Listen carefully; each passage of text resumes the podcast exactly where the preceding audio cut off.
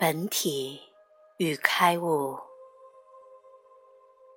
本体是超越受限于生死的各种生命形式，而永在的至一生命。One life。很多人用“上帝”这个字来描述它，但是我称它为本体。Being 和上帝一样，本体这个词没有解释任何东西。然而，本体是一个开放的概念，这就是它的优势。它没有将一个无限、无形的东西缩减成一个有限的实体。人们不可能在头脑中构建出一个关于本体的意象，也没有人能够宣称他独自拥有了本体。它是你的本质，只有当你感觉到灵在时，你才会立即领会到“我是”的真谛。所以。从“本体”这个词到体验到你的本体，只是小小的一步而已。作为无形的、不灭的本质，本体不仅超越了所有生命的形式，更深深的根植于每种生命形式之中。也就是说，作为你最深的自我和最真实的本质，你可以在每个当下接触到它。别试着去理解它，只有当你的思维处于静止时，你才会领会它的真正含义。当你的思维处于静止时，当你的注意力完全集中在当下时刻时，你就会感觉到本体。但是从心智上，我们永远无法理解它。重新觉知到本体，并保持这种觉知体验的状态，就是开悟。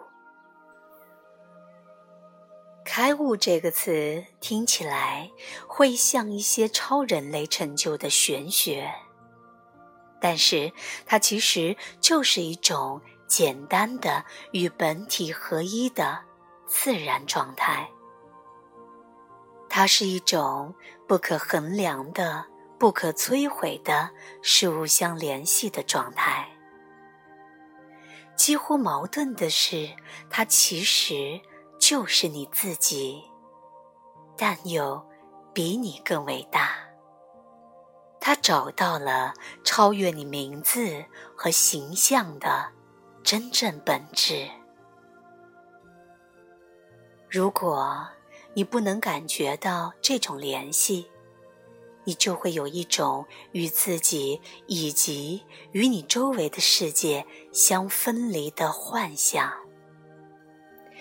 你会有意识或无意识的感觉到自己就像一个孤立的碎片，然后你内外部的恐惧、冲突和矛盾也将随之产生。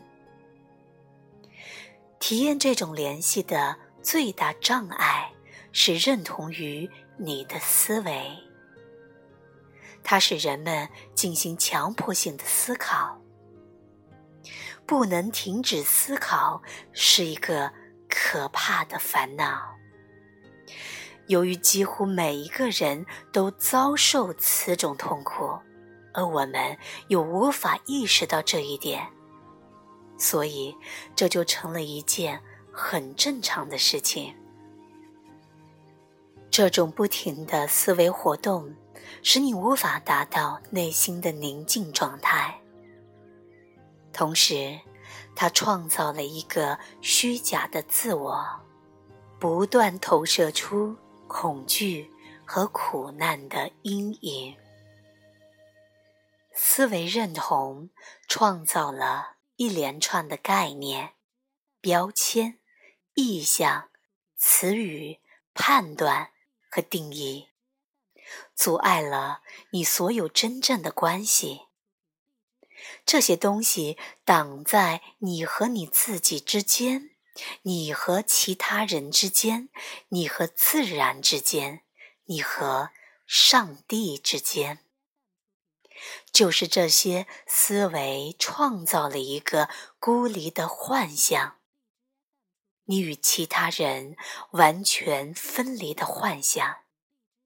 因此，你忘却了一个基本的事实，那就是在我们自身表象看来是与众生分离的情形之下，你其实是与。万物合一的。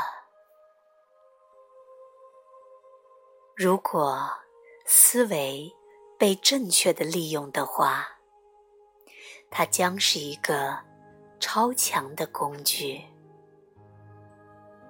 但如果利用不当，它的危害则相当大。准确的说，不是利用思维的方式不对。基本上，你根本没有利用它，而是它在利用你。这就是一种病态。你认为你就是你的思维，你的大脑，其实这只是一种幻觉。这个工具已然控制了你。这几乎就像你在毫不知情的情况下。被他俘虏，所以你认为思考问题这个实体就是你自己。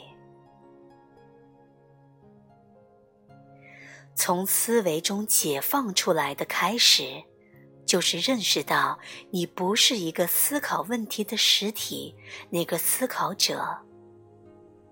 认识到这一点，能够使你很好的观察。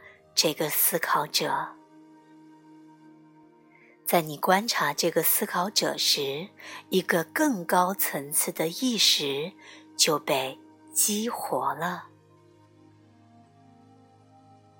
然后，你会开始意识到很大的一片超越思想的智性，而思想只是这个智性的。一个小方面，